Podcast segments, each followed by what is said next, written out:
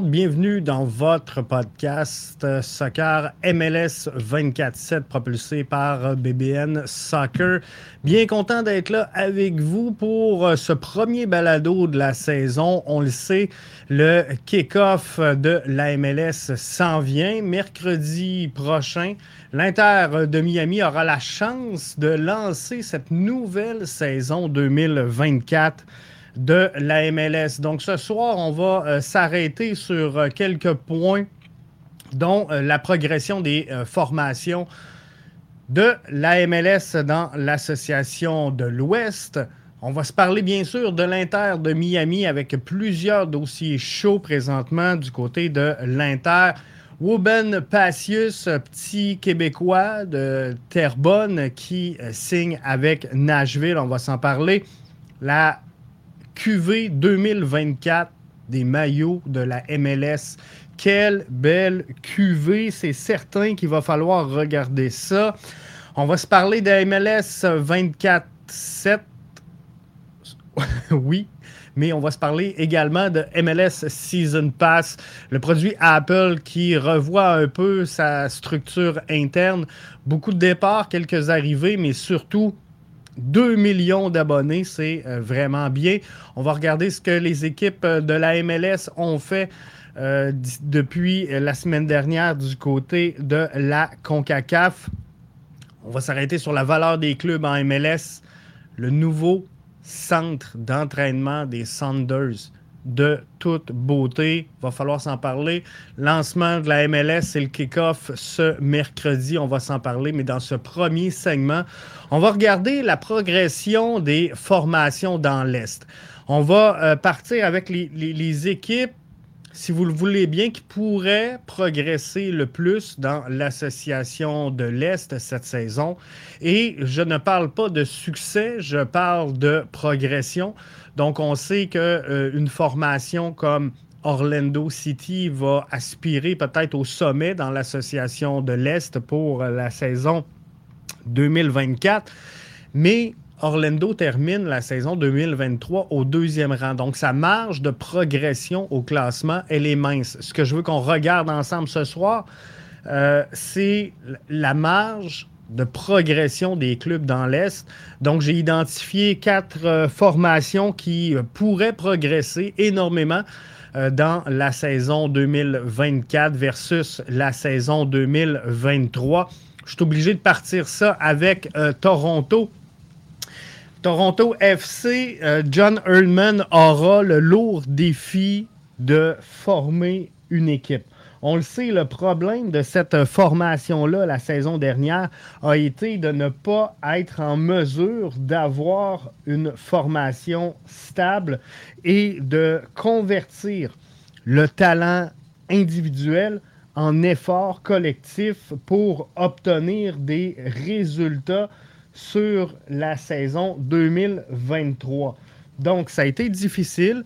Le Toronto FC a été euh, chercher le sélectionneur de la formation canadienne, John Erdman, qui devra cette année former une équipe avec le talent individuel qu'il a sous la main.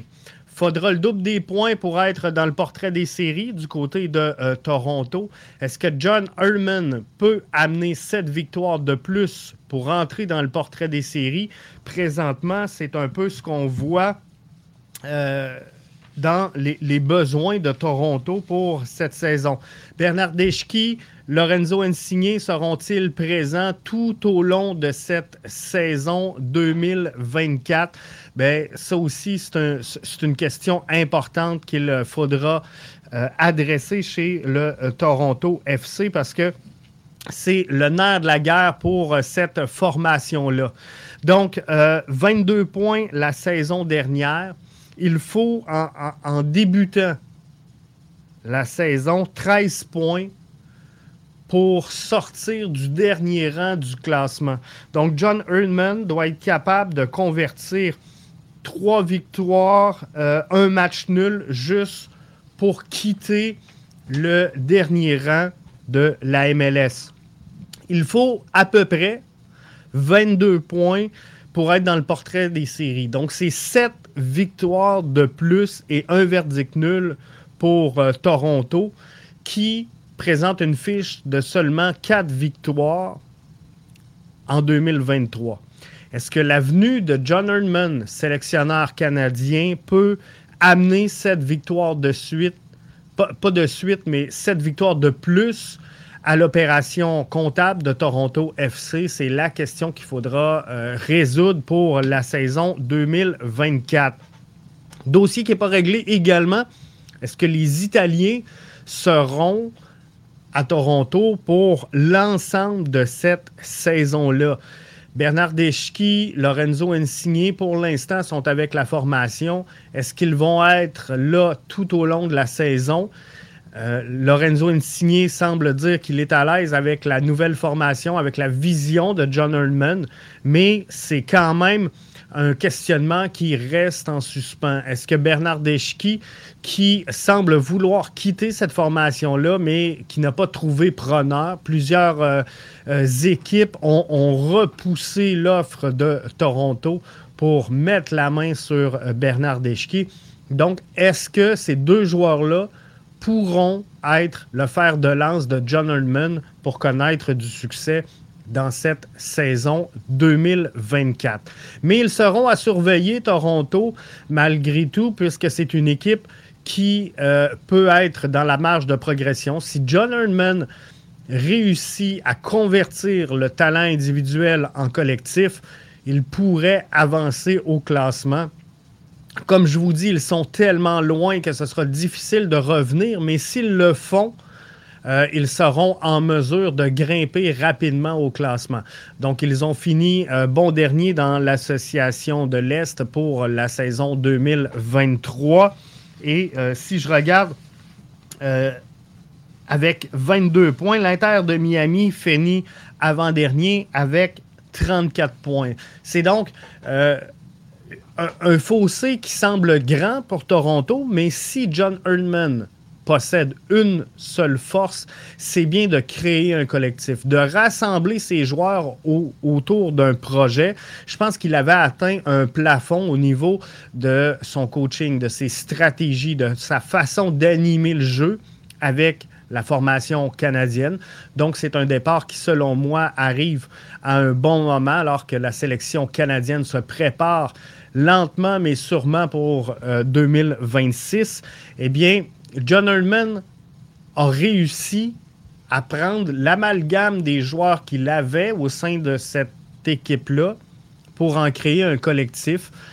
Euh, et, c'est sa force, et, c'est ce que Toronto a besoin présentement, de se rassembler autour d'un projet sportif, d'unir le vestiaire, de continuer, de commencer à avoir des succès, et c'est comme ça qu'ils vont progresser.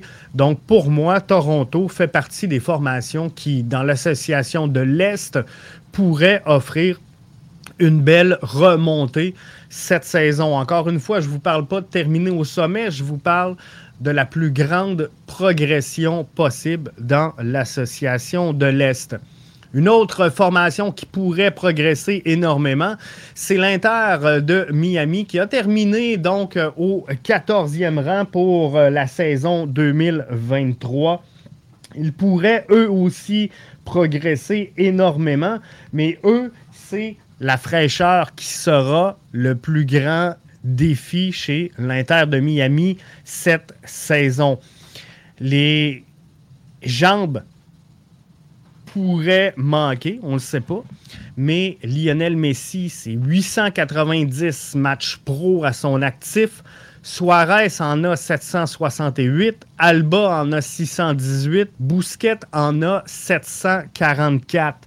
Ça, si on, on additionne le total des matchs de ces quatre joueurs-là, on arrive avec 88 saison MLS dans les crampons pour ces quatre joueurs-là. Donc, quand je vous dis que la fraîcheur sera sans aucun doute le cheval de bataille pour l'Inter de Miami, ben, c'est ce qu'il faudra voir comment ces joueurs-là vont se comporter. Moi, ce que j'entrevois, c'est un Inter de Miami qui va jouer de façon séquentielle. Un Inter de Miami qui va donner un sprint pour la Ligue Cup, qui va donner un sprint pour, euh, par exemple, un, tournoi comme la CONCACAF, pour les séries éliminatoires. Ils vont être bons sur une fenêtre d'environ 7-8 matchs consécutifs. Donc, le pari que doit faire, à mes yeux, l'Inter de Miami, c'est d'entrer en séries éliminatoires.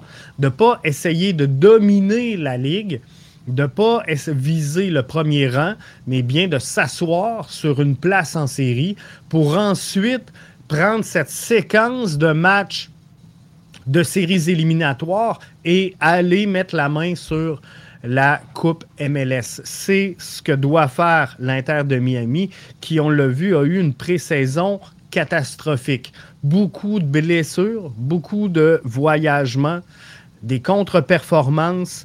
Euh, le, star système entourant Lionel Messi également est un facteur qui, euh, qui vient jouer sur le, le résultat de ces matchs-là. Donc, l'Inter de Miami doit faire attention à sa fraîcheur. Le problème à long terme de l'Inter de Miami est sans aucun doute la capacité d'avoir de la profondeur. Et là, l'Inter de Miami s'est un peu fait prendre à son jeu avec l'ensemble des euh, signatures qu'ils ont. Ce qu'on voit, c'est que l'Inter de Miami pourrait être obligé de se débarrasser de joueurs importants quand même au sein de son alignement, comme par exemple Mota, comme par exemple Yedlin, comme Taylor, comme euh, Et c'est des joueurs qui sont importants pour l'Inter, qui présentent une belle titularisation, mais une carence évidente au niveau de sa profondeur. Donc, est-ce que l'Inter de Miami va réussir au cours de la saison 2024 à être suffisamment frais et dispo pour jouer des séquences qui vont les amener au succès? L'Inter de Miami, ça a été difficile la saison dernière. L'arrivée de Lionel Messi euh, n'a pas changé la donne. Faut rappeler que Lionel Messi, euh, Bousquet et Alba sont arrivés dans le mercato estival ont joué donc plusieurs matchs quand même avec euh, cette formation-là l'an passé et n'ont pas pu grimper au classement de l'association de l'Est. Certains diront qu'elle visait tout simplement à remporter la Ligue Cup. Peut-être que cette équipe-là, elle, est faite pour ce genre de compétition. Elle est faite justement pour euh, naviguer, composer avec succès en formule tournoi. Et c'est ce qu'on va regarder cette saison. Mais définitivement, l'Inter de Miami possède tout ce qu'il faut pour pouvoir avancer au euh, classement cette saison, eux qui ont terminé au 14e et avant-dernier rang de l'Association de l'Est la saison dernière. Notre euh, formation qui pourrait progresser, on parle bien sûr du Fire de Chicago. Fire de Chicago qui est euh, transformé en cette euh, saison 2024. Ça sera vraiment intéressant de voir comment ils vont composer.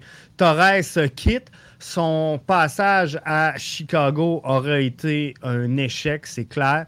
Shakiri pourrait être mieux entouré cette saison. Ils ont de la marge de progression énormément. Il y a euh, quelques doutes devant le filet.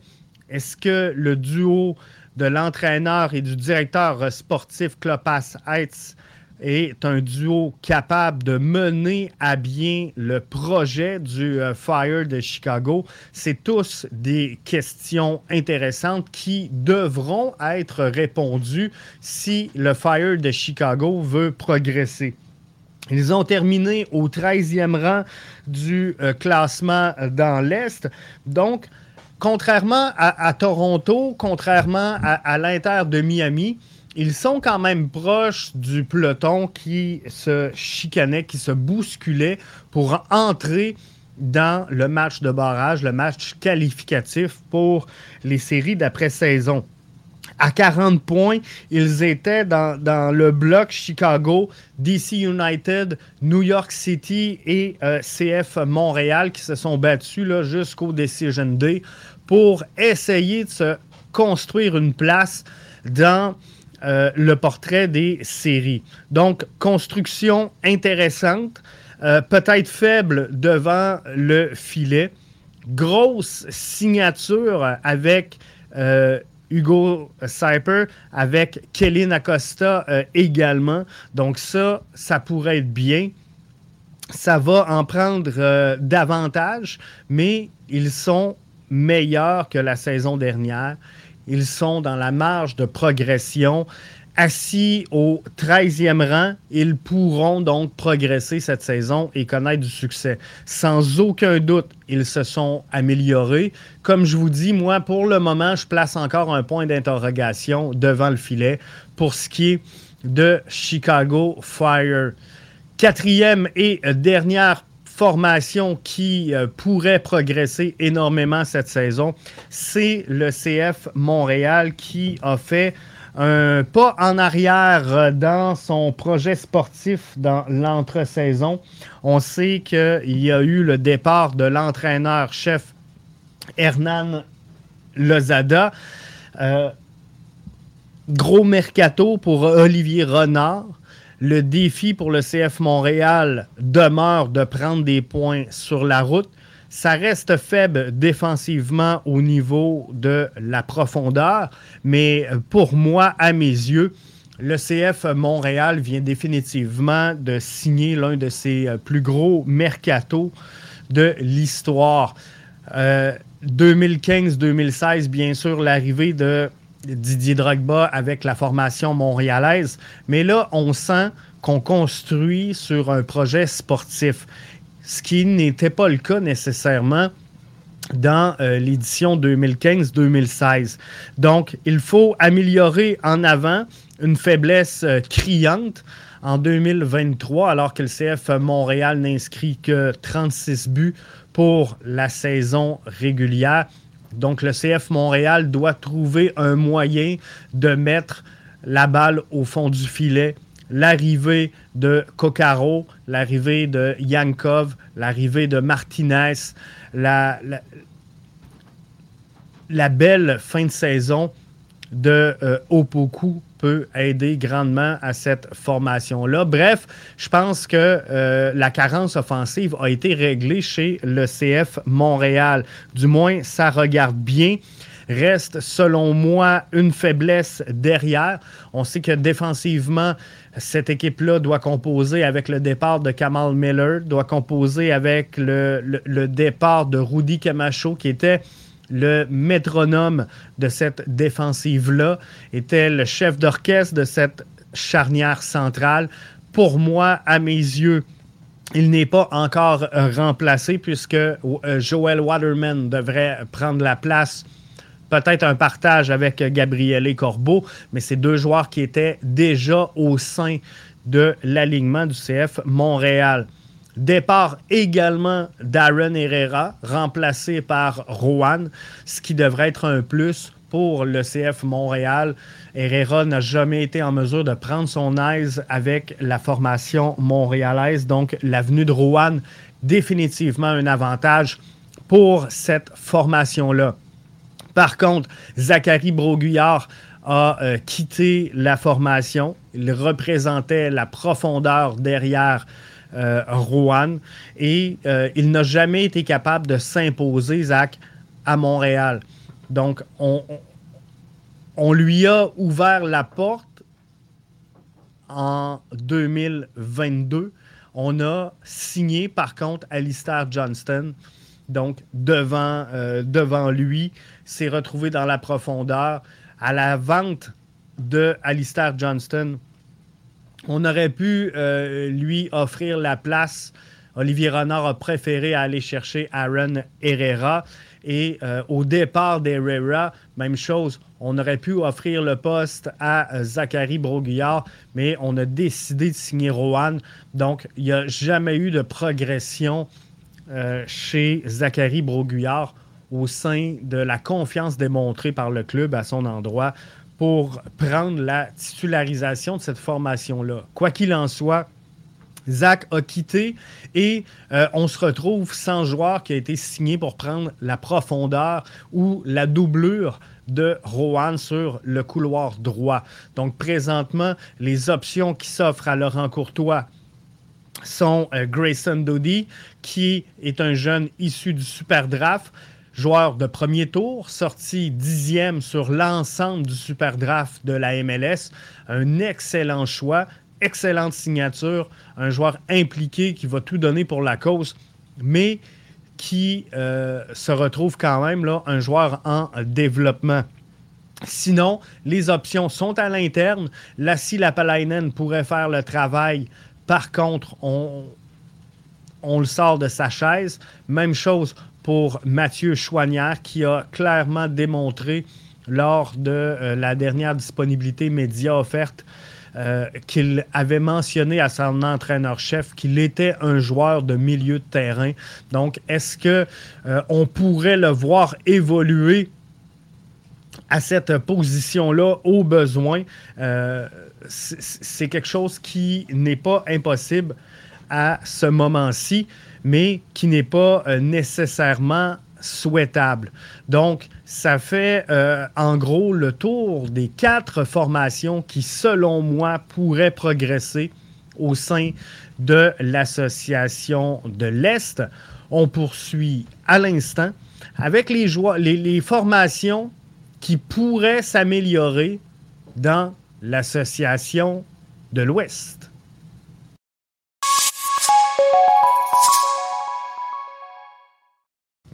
Avant de poursuivre avec les formations qui pourraient s'améliorer dans l'association de l'Ouest, ben, euh, je vous ouvre la place aux euh, commentaires. Je vais prendre le temps de saluer Valérie. Je vais prendre le temps de euh, saluer Falcon qui sont avec nous présentement via la plateforme YouTube. Bienvenue à vous dans le premier MLS 24-7 de cette saison 2024.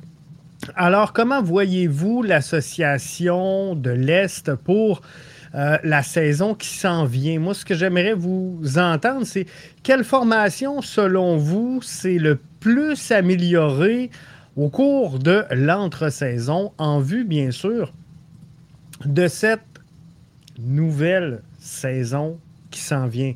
Le kick-off de la MLS aura lieu mercredi, le 21 février prochain, alors que l'Inter de Miami affronte le Real Salt Lake. Euh, vous pourrez suivre tous les matchs via MLS Season Pass. Si vous êtes au Québec, RDS euh, va vous présenter euh, certains matchs du CF Montréal. Chaque semaine, le balado MLS 24-7 BBN Soccer suivra pour vous le déroulement de la saison 2024 de la MLS. Pour ne rien manquer, je vais vous inviter à suivre notre chaîne YouTube ou encore le www.bbnmedia.com. Je prends le temps de saluer euh, Jamie qui est là euh, avec nous. Et euh, sans plus tarder, donc, si on n'a pas de commentaires sur euh, l'association de l'Est, on va revenir de toute façon dans euh, quelques instants, mais on va aller regarder ensemble qu'est-ce qui euh, pourrait changer dans l'association de l'Ouest. Quelle formation pourrait progresser au cours de la saison 2024 dans l'association de l'Ouest? Deuxième segment maintenant de notre balado MLS 24-7. Premier euh, balado, je vous le rappelle, de la saison. Avant le kick-off euh, officiel de cette saison-là qui se fera mercredi avec l'Inter de Miami face à Real Salt Lake. On va regarder ensemble, si vous le voulez bien maintenant, les formations qui pourraient progresser au sein de l'association de l'Ouest dans la MLS. J'ai identifié trois formations qui euh, pourraient s'en sortir avantageusement si on compare les euh, résultats de la saison 2023 aux résultats qu'on souhaiterait obtenir lors de la saison 2024. Il y a pour moi trois formations qui pourraient euh, progresser et sortir euh, dans certains cas des bas-fonds du euh, classement. Et j'ai identifié donc comme première formation les Rapids du Colorado.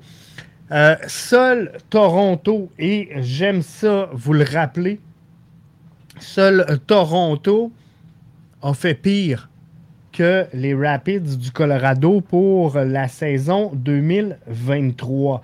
Donc, c'est dire qu'il y a une marge de progression qui est là, qui est disponible pour Colorado, de grimper au classement de l'association de l'Ouest.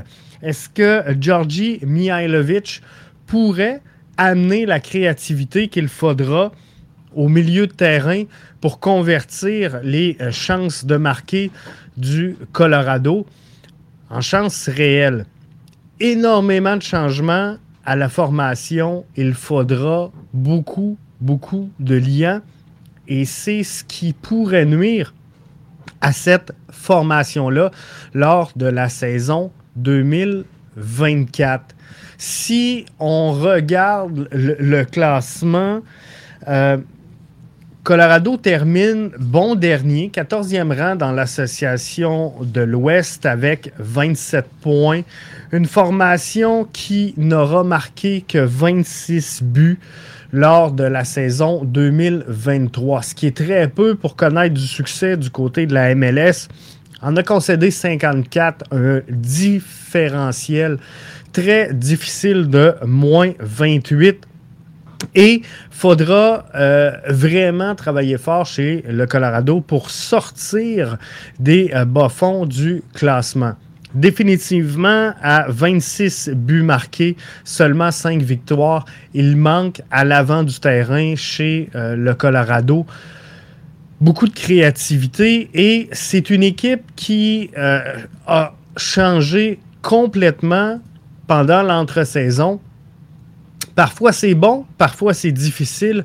14 entrées, 14 sorties chez euh, les Rapids du Colorado. C'est pas facile de mettre un lien euh, dans tout ça, mais on a fait euh, quelques changements, notamment au niveau des gardiens de but, défensivement, au milieu de terrain et à l'attaque. C'est donc dire que c'est vraiment un chantier chez euh, les Rapids du euh, Colorado pour connaître du succès lors de cette saison-là.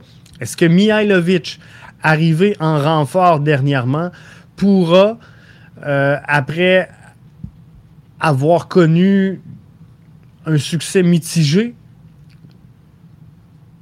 à l'extérieur, pourra, de retour en sol américain, plus près de chez lui, plus près de chez sa famille, pourra aider cette formation-là à connaître du succès. Quelques joueurs MLS Next Pro ont été signés, quelques joueurs euh, de, du Super Draft, des joueurs qui ont été re-signés.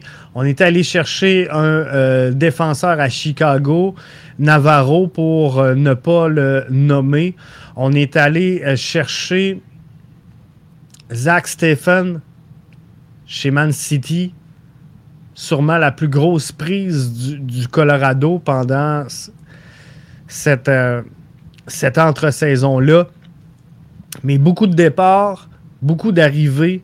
La clé du succès chez le Colorado sera, sans aucun doute, le lien. S'ils réussissent à trouver un lien, ils sont loin. Au 13e rang, et on va s'en parler dans quelques instants, se retrouve le LA Galaxy à la fin de la saison 2023, qui avait quand même 11 points d'avance sur Colorado. C'est donc vous dire à quel point la saison 2023 a été difficile pour les Rapids. Donc, faudra voir la progression qui est possible du côté des Rapids. Je vous en parlais, le LA Galaxy est également euh, une formation qui tentera d'améliorer son sort lors de la saison 2024. Ils devront retrouver leur lettre de noblesse, eux qui ont longtemps été le visage de LA, je pense que maintenant c'est LAFC euh, qui représente le succès du soccer du côté de euh, Los Angeles. Gabriel Peck, l'une des plus grosses prises du mercato d'hiver avec Joseph Pencil pour le LA Galaxy. Les deux joueurs, normalement, devraient être en mesure de prendre part euh, au kick-off prévu la semaine prochaine du côté de la MLS. Donc, c'est des joueurs qui pourraient aider énormément. Le LA Galaxy, contrairement aux, Rapids du Colorado, sont une formation qui sont capables d'inscrire des buts. Et euh, si on, regarde au euh, classement de 2023, eh bien, le LA Galaxy euh, démontre qu'ils sont en mesure de produire offensivement sur une base régulière. C'est la cinquième formation qui a marqué le plus de buts dans l'association de l'Ouest la saison dernière, tout juste derrière euh, Houston, LAFC, Vancouver et euh, Saint-Louis.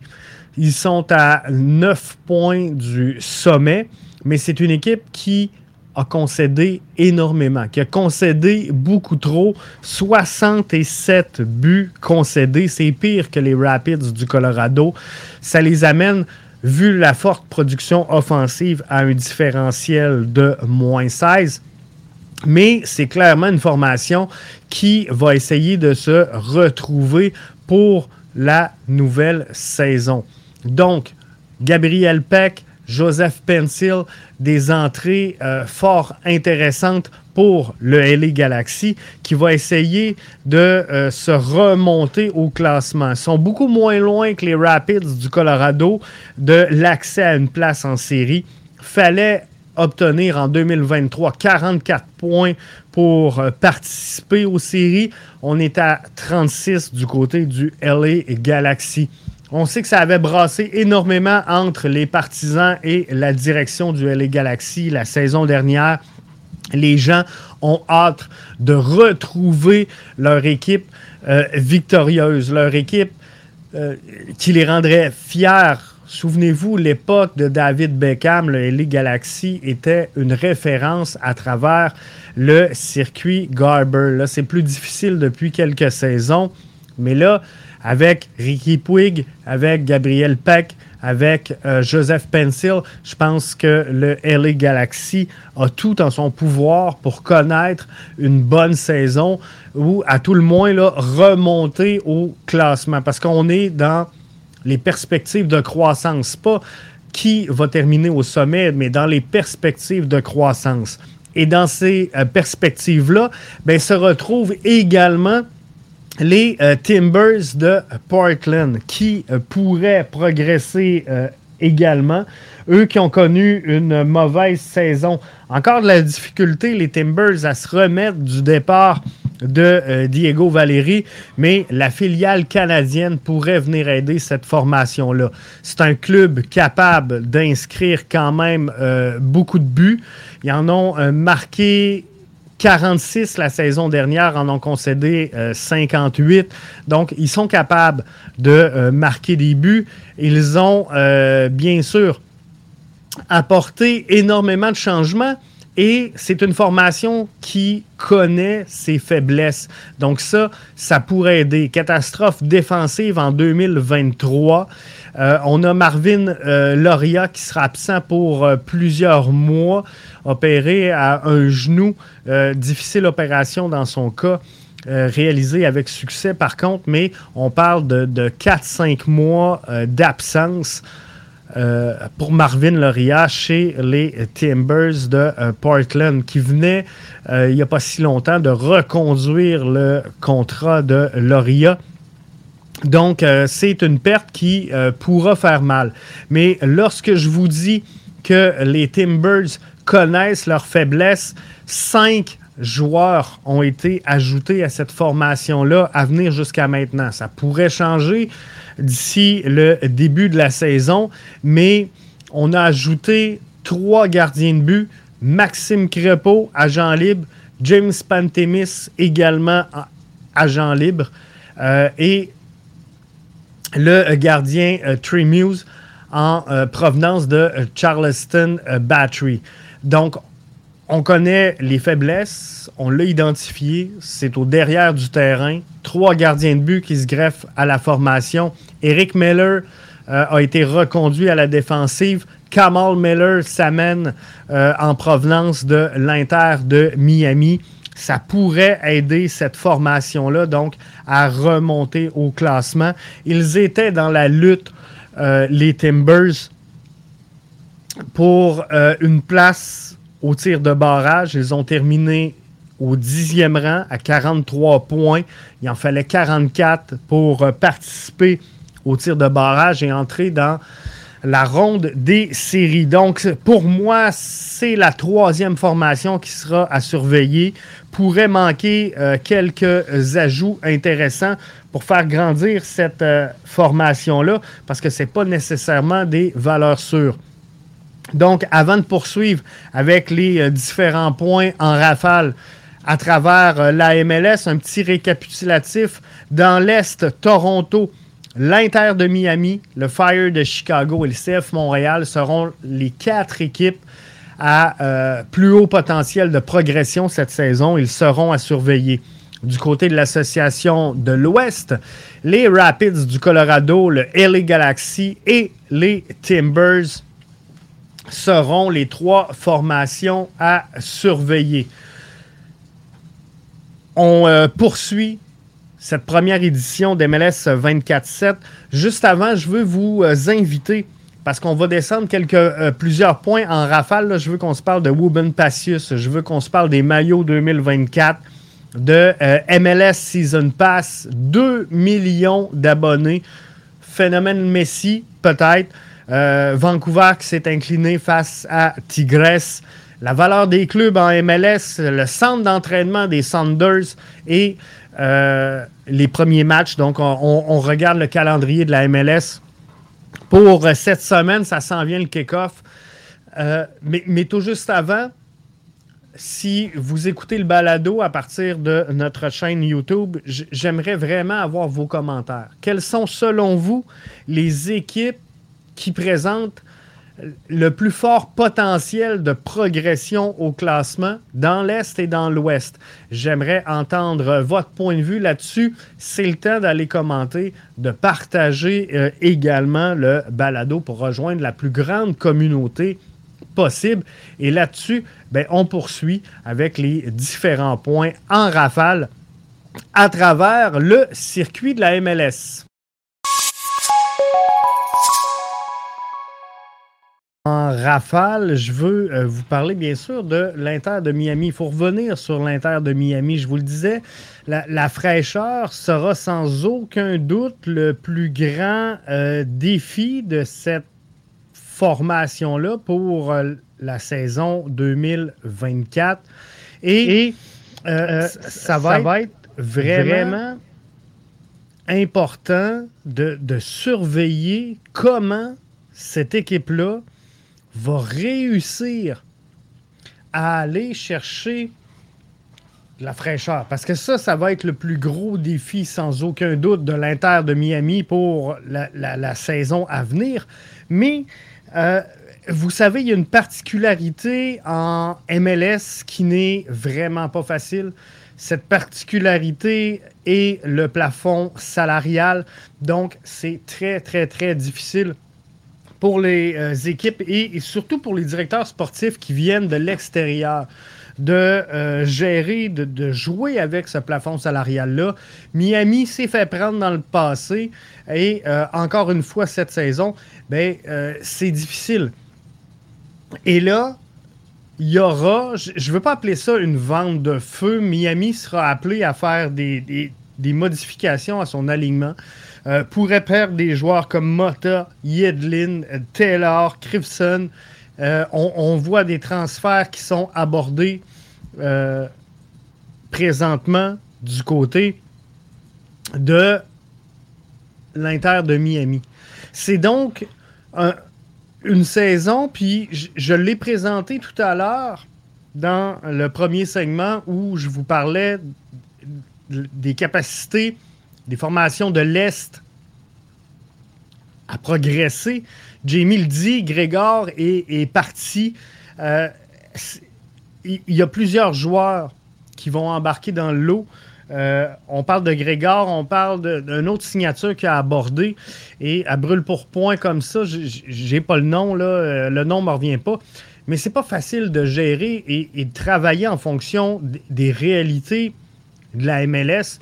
Donc, l'Inter de Miami devra sans aucun doute s'adapter très, très, très rapidement. Jamie, tu as parfaitement raison. Euh, Grégor est parti. Bref, Miami était déjà faible dans sa profondeur. Donc, une grosse, grosse titularisation avec les Messi, avec les Bousquet, les Alba, les Suarez.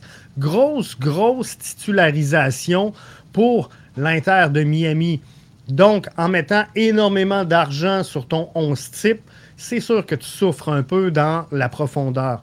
Et là, si on est obligé de se départir de joueurs de premier plan chez l'Inter de Miami, ben, ça va être une saison très, très, très compliquée.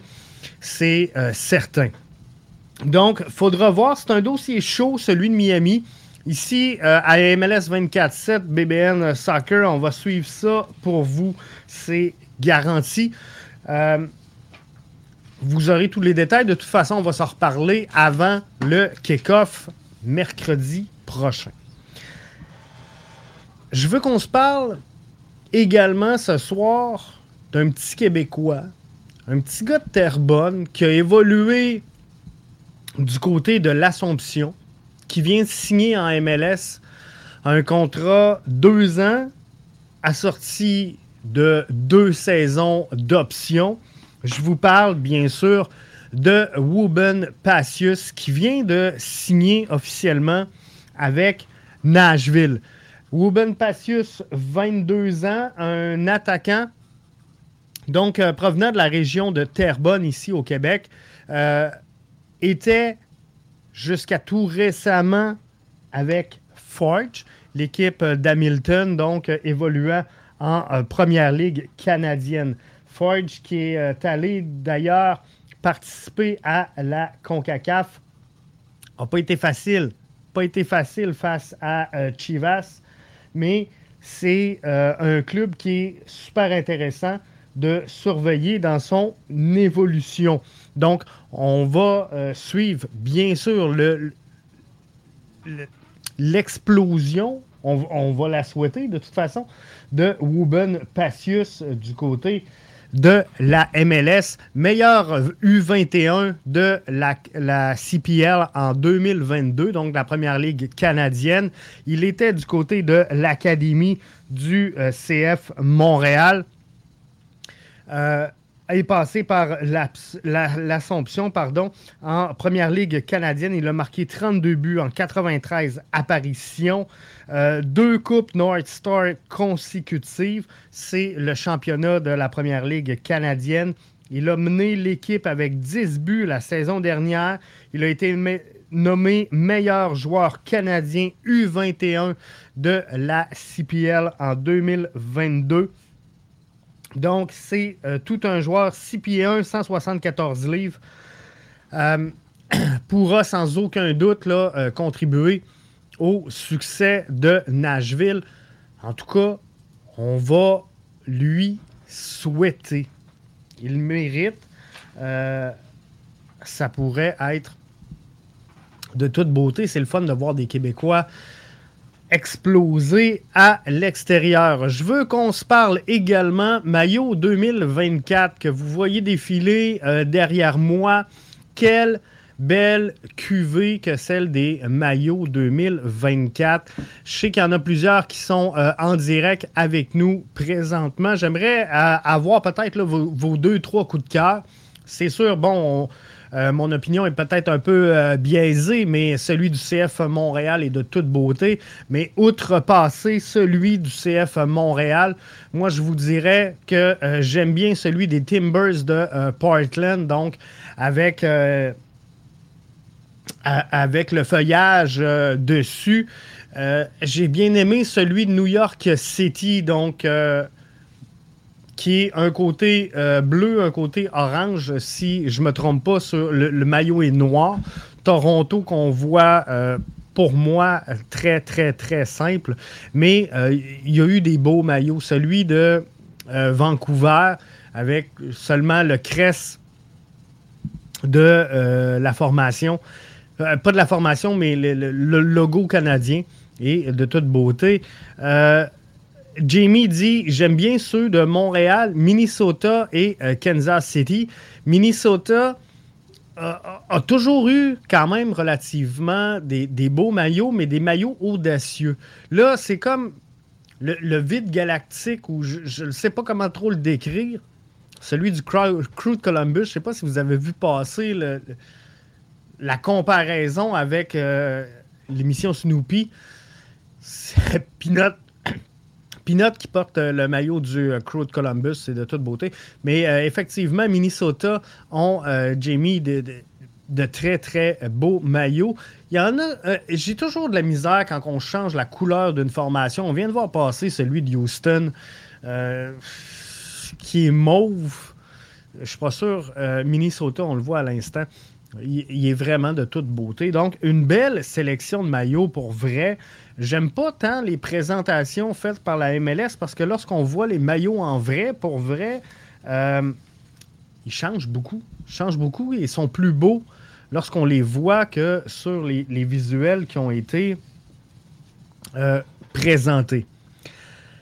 Je veux euh, qu'on se parle également de MLS Season Pass, vous savez qu'il euh, y a un ménage qui est en train de se faire à MLS Season Pass. On va avoir euh, beaucoup moins de contenu francophone. C'est pourquoi euh, ici à BBN, on va vous offrir davantage de contenu francophone parce que on va perdre un peu de couverture. Donc l'équipe perd 18 personnes du côté d'MLS Season Pass. On ajoute quand même huit talents malgré tout, mais à la description francophone ne restera plus que Vincent Détouche et euh, Frédéric Laure. Vous me direz, bon, c'était euh, les euh, deux préférés, c'était ceux qu'on était habitués de suivre. Et c'est correct. Mais par contre, on a perdu des bons talents. Je pense que les, autres acteurs qui étaient euh, impliqués faisaient de l'excellent travail. Mais quoi qu'il en soit, MLS Season Pass, le service de streaming lancé par la Ligue l'année dernière, en collaboration avec Apple, a dépassé les 2 millions d'abonnés. Donc, je pense que c'est euh, assez solide pour qu'on en parle. On était à un petit peu moins d'un million avant l'arrivée de Lionel Messi dans le circuit. Donc, est-ce que c'est directement relié à l'arrivée, à la présence de Lionel Messi? C'est sûr que euh, ça l'a aidé. Euh, des avantages pour la population francophone à travers la planète, on va perdre un peu de euh, couverture. Peut-être le choix, sincèrement, des matchs qui ont été mal, mal compris par l'équipe d'Apple. Je ne pense pas que les gens voulaient nécessairement suivre, je parle chez les francophones, Toronto et Vancouver.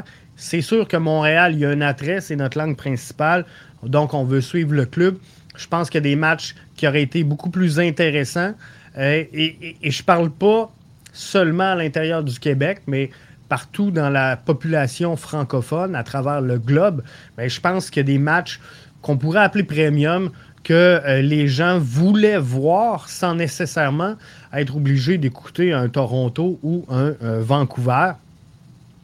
Euh, et, même à l'échelle internationale, ben, peut-être que le CF Montréal n'était pas le produit fort pour attirer une clientèle francophone. Quoi qu'il en soit, on va proposer un format espagnol beaucoup plus poussé pour euh, la nouvelle saison. Mais on va aller voir. Euh, Apple semble avoir pris bien des notes. On devrait avoir un produit de meilleure qualité pour la nouvelle saison. Je veux qu'on se parle rapidement. Vancouver FC qui euh, s'est incliné 3-0 face à Tigres. On parle de CONCACAF, mais euh, il y a des équipes de la MLS qui sont impliquées, dont Vancouver qui euh, s'est incliné. Mardi, Saint-Louis affronte Houston. Saprissa face à l'Union. Mercredi également, il y a des matchs. Les Rêves sont en action. Orlando est en action. Jeudi, Nashville, Cincinnati seront en action également pour la CONCACAF. La question que j'ai le goût de vous poser, c'est est-ce que la MLS est désavantagée par la présentation de la CONCACAF à ce moment-ci de l'année? Les gars sont tous en camp euh, préparatoire, sont en pré-saison. Les joueurs de euh, Tigres, visiblement, face à Vancouver, étaient euh, beaucoup plus en jambes, beaucoup plus impliqués, sont à l'intérieur de leur saison. Donc, c'est sûr que pour eux, euh, c'est plus facile physiquement de, répondre à, ça. Maintenant, est-ce que les équipes de la MLS doivent faire un choix et se concentrer plus rapidement sur ce tournoi-là? Donc, plutôt que d'être en formule pré-saison, est-ce qu'on dirait, on, doit dire, on ajoute un maximum de matchs pré-saison, on s'entraîne en vue euh, du tournoi de la CONCACAF? Je suis pas sûr, je suis pas sûr. On va euh, briser un peu le, produit de la MLS si on agit comme ça. Maintenant, déplacer la CONCACAF, c'est peut-être un peu euh, compliqué, mais à ce moment-ci, j'ai l'impression que les clubs, les formations provenant de la MLS sont un peu désavantagés par tout ça. Valeur des clubs en MLS ça progresse en tabarnouche. Ça progresse en tabarnouche. Les, cinq clubs avec la plus haute valeur en MLS, LAFC, 1,15 milliard de valeur. Atlanta United, 1,05 milliard. L'Inter de Miami, 1,02. Un bond de 74% pour l'Inter. Hein. Donc, les signatures internationales ont payé. LA Galaxy à 1 milliard. On a donc 4 formations au sein du circuit Garber qui sont milliardaires en valeur présentement. Et ce qui, sans aucun doute, explique tout ça, c'est la qualité en MLS des infrastructures qu'on a. Beaucoup, beaucoup d'infrastructures de qualité Martin nous dit, voyez-vous, effectivement, les joueurs de la MLS n'ont pas encore leur game shape. C'est le désavantage criant de la MLS présentement face euh, aux équipes mexicaines qui sont beaucoup plus en forme physiquement que euh, les clubs de la MLS. Pour revenir à ce que je mentionnais, donc la qualité des infrastructures en MLS fait en sorte que euh, la valeur des équipes profite. Et quand on se compare, par exemple, à la Liga MX, ce qui démarque la MLS, et on pourrait même aller à l'international, c'est la qualité des infrastructures. Plusieurs vieux stades à travers le monde, de plus en plus en MLS, on investit. On a eu beaucoup d'expansion dans les dernières années, beaucoup de construction, beaucoup de rénovation. Et là, je veux vous présenter le centre d'entraînement des euh. Donc, on est dans euh, un centre d'entraînement, la gang. On n'est pas dans un, voyons, un stade dédié à l'équipe. On est dans le centre d'entraînement des Saunders. Et regardez la qualité des infrastructures que vient de se doter les Sanders de Seattle pour que son équipe puisse se développer et aller chercher de la valeur. Martin le dit bien, juste la valeur des nouveaux stades fait grimper la valeur des équipes en MLS et regardez la qualité des infrastructures que euh, possèdent par exemple les, Sanders avec le nouveau centre d'entraînement. C'est de toute beauté. Et ça donne le goût. Ça donne le goût aux joueurs d'aller prendre part au projet, mais aussi, ben, ça démontre toute la croissance de la MLS ça démontre le sérieux du projet. Ça démontre comment la MLS va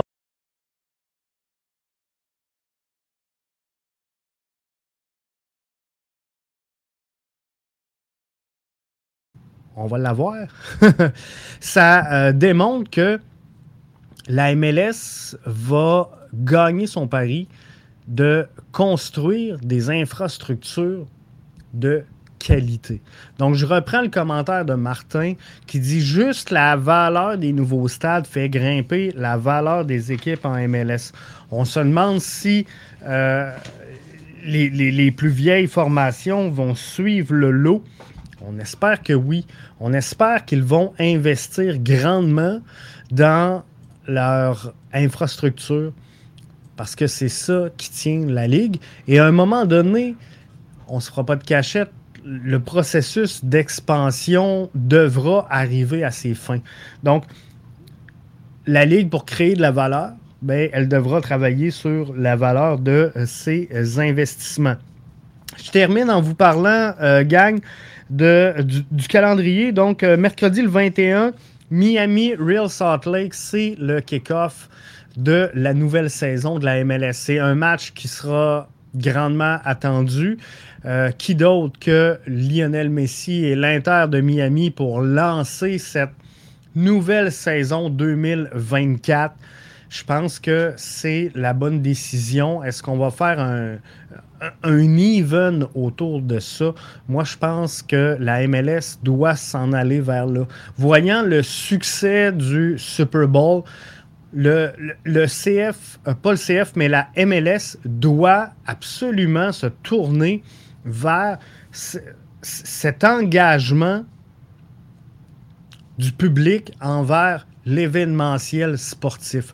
Je pense que d'avoir un gros kick-off, d'avoir un gros match des étoiles, d'avoir un gros Decision d'avoir une grosse finale MLS Cup et d'en faire un événement, c'est ce qui va aider euh, la MLS à, prendre sa place dans le paysage et dans le portrait comme étant un sport en grande progression, ce que représente le, soccer présentement. Donc, euh, mercredi le 21, c'est le kick-off. On va à MLS 24-7 vous faire euh, un suivi, un face-à-face de cette rencontre-là. Pour euh, le reste, ben, ça part samedi pour le CF Montréal. Martin nous dit tellement hâte que ça commence cette saison. Ça risque d'être très intéressant à suivre. Je pense que oui. On va y aller cette semaine tranquillement, pas vite, avec euh, les prédictions dans l'Est, les prédictions dans l'Ouest. On va y aller avec le face-à-face également euh, Miami Real Salt Lake. On va vous présenter tout ça en formule, pas nécessairement podcast, mais euh, on va vous présenter ça en formule de, petites capsules audio-vidéo sur l'ensemble de nos réseaux sociaux. Donc, ça va être super intéressant. On a une grosse annonce également qui euh, s'en vient. Partenaire de premier plan qui se greffe à l'aventure euh, BBN Soccer. Donc, on vous revient euh, rapidement avec cette annonce-là. On a hâte de vous la faire. On a hâte de vous la partager. On a décidé euh, la saison dernière de retirer le membership, euh, le paywall, appelez-le comme vous voulez, qui était présent à BBN Soccer. Et si on veut continuer de faire croître ce projet-là, si on veut continuer de vous livrer euh, ce qu'on fait de mieux, soit des podcasts, sur la MLS, sur le CF Montréal, et on a d'autres grosses choses qui, s'en viennent, ben, faut être soutenu. Et euh, là, on a euh, réussi à mettre la main sur un partenariat vraiment important, un partenariat vraiment majeur pour euh, BBN. On va vous présenter ça assez rapidement et à partir de ce moment-là, ben, ça va juste grandir et on va continuer de vous offrir jour après jour du contenu comme ça et ça va être le fun tout en demeurant gratuit. Ça va être ça nerf de la guerre pour la prochaine saison. Donc, merci d'avoir été des nôtres pour la première d'MLS 24-7. Bon week-end. On se retrouve en début de semaine pour des capsules MLS 24-7 en route vers le kick-off 2024 de la saison MLS.